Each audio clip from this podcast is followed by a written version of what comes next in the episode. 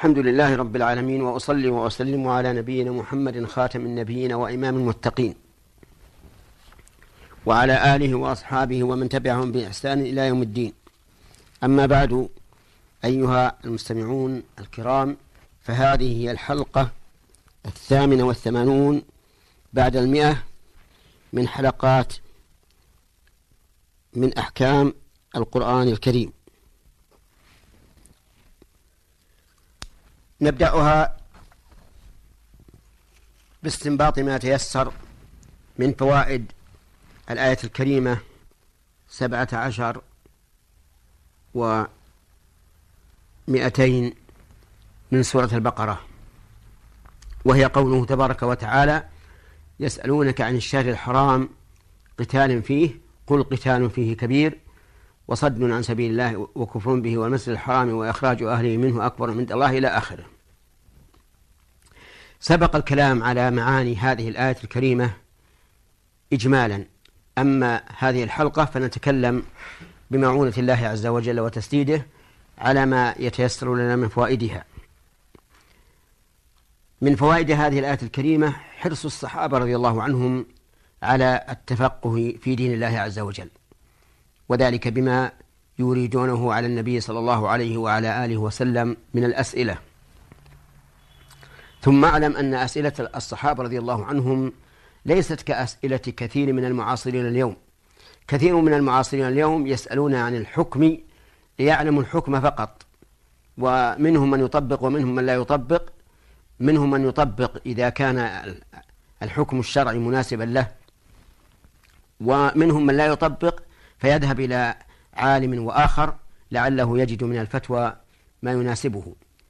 ولا شك أن هذا أعني تتبع الرخص أمر منكر حتى إن أهل العلم قالوا إن من تتبع من تتبع الرخص فقد فسق. والواجب على المرء أن يختار لدينه من يرى أنه أوثق علما من يرى أنه أوثق في علمه ودينه فيسأله ثم لا يلتفت إلى غيره. ومن فوائد هذه الآية الكريمة آه، تهوين الشيء على الإنسان بما هو أعظم منه. وذلك يتبين من معرفة سبب نزول هذه الآية. فإن النبي صلى الله عليه وسلم بعث سرية تتلقى عيرا لقريش فحصل بينهم قتال في آخر يوم من شهر جماد الثانية. فقال المشركون هذا محمد ينتهك الحرمات ويقاتل في الشهر الحرام وجعلوا آخر يوم من جمادى الثانية هو أول يوم من رجب تشنيعا على رسول الله صلى الله عليه وعلى آله وسلم. وخاف الصحابة رضي الله عنهم الذين حصل معهم اشتباك مع هذه العير خافوا أن يكونوا قاتلوا في الشهر الحرام فسألوا النبي صلى الله عليه وعلى آله وسلم عن ذلك فأجابهم الله. ومن فوائد هذه الآية الكريمة أن الشهر الحرام يحرم فيه القتال. لقوله تعالى قل قتال فيه كبير. والشهر الحرام هو رجب وذو القعدة وذو الحجة والمحرم أربعة أشهر. ومن فوائد هذه الآية الكريمة أن القتال في الأشهر الحرم من كبائر الذنوب. لقول الله تعالى قل قتال فيه كبير ومن فوائدها أن ما ذكر من الصد من الصد عن سبيل الله والكفر بالله والصد عن المسجد الحرام وإخراج أهله منه أكبر عند الله عز وجل. وأن الفتنة وهي الشرك أكبر من القتل. ف فيستفاد من هذا هذه الجملة التي ذكرتها آه، أن الصد عن سبيل الله من كبائر الذنوب. مثاله أن ترى شخصا متجها إلى الاستقامة والالتزام فتأتي فتصد فتصده عن ذلك.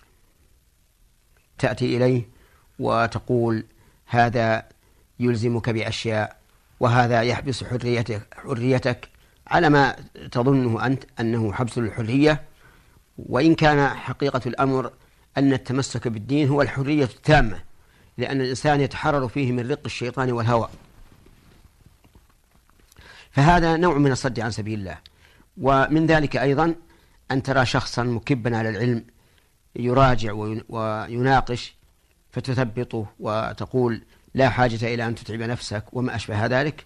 فالمهم أن كل من صد الناس عن دين الله عز وجل فهو داخل في قوله وصد عن سبيل الله.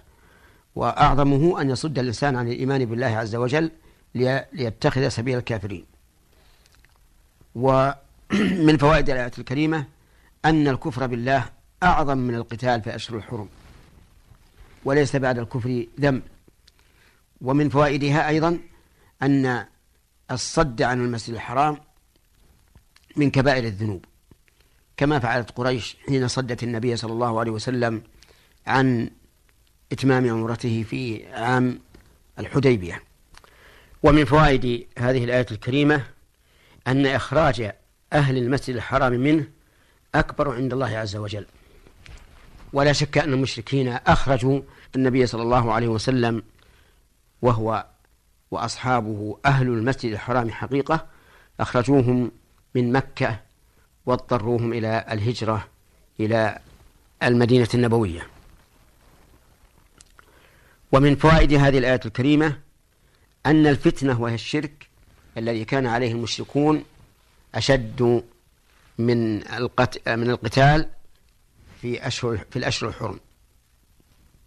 ومن فوائدها أي فوائد الآية الكريمة أن الذنوب تتفاوت منها الكبير ومنها الأكبر وكذلك الأعمال الصالحة تتفاوت منها الفاضل ومنها الأفضل. ومنها المستحب ومنها الواجب.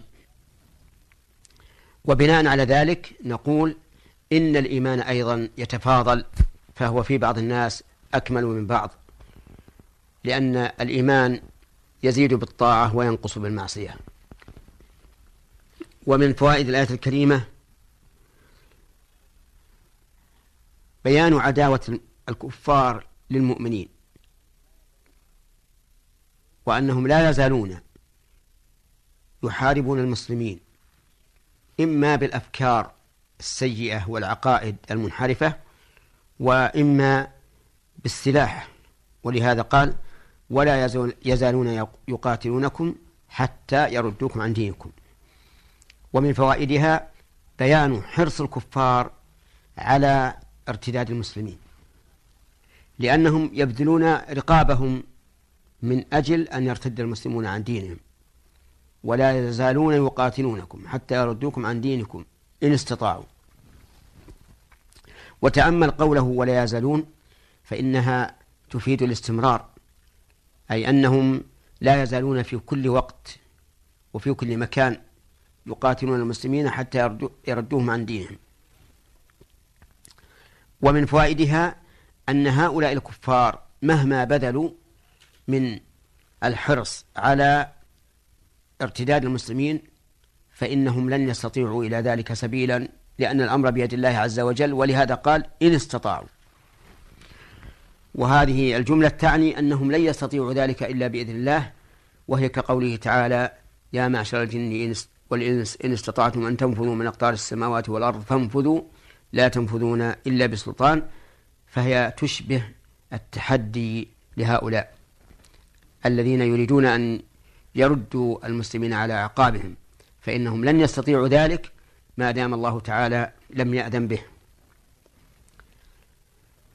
آه، وللآية فوائد أخرى نتكلم عليها إن شاء الله في حلقة قادمة. والسلام عليكم ورحمة الله وبركاته.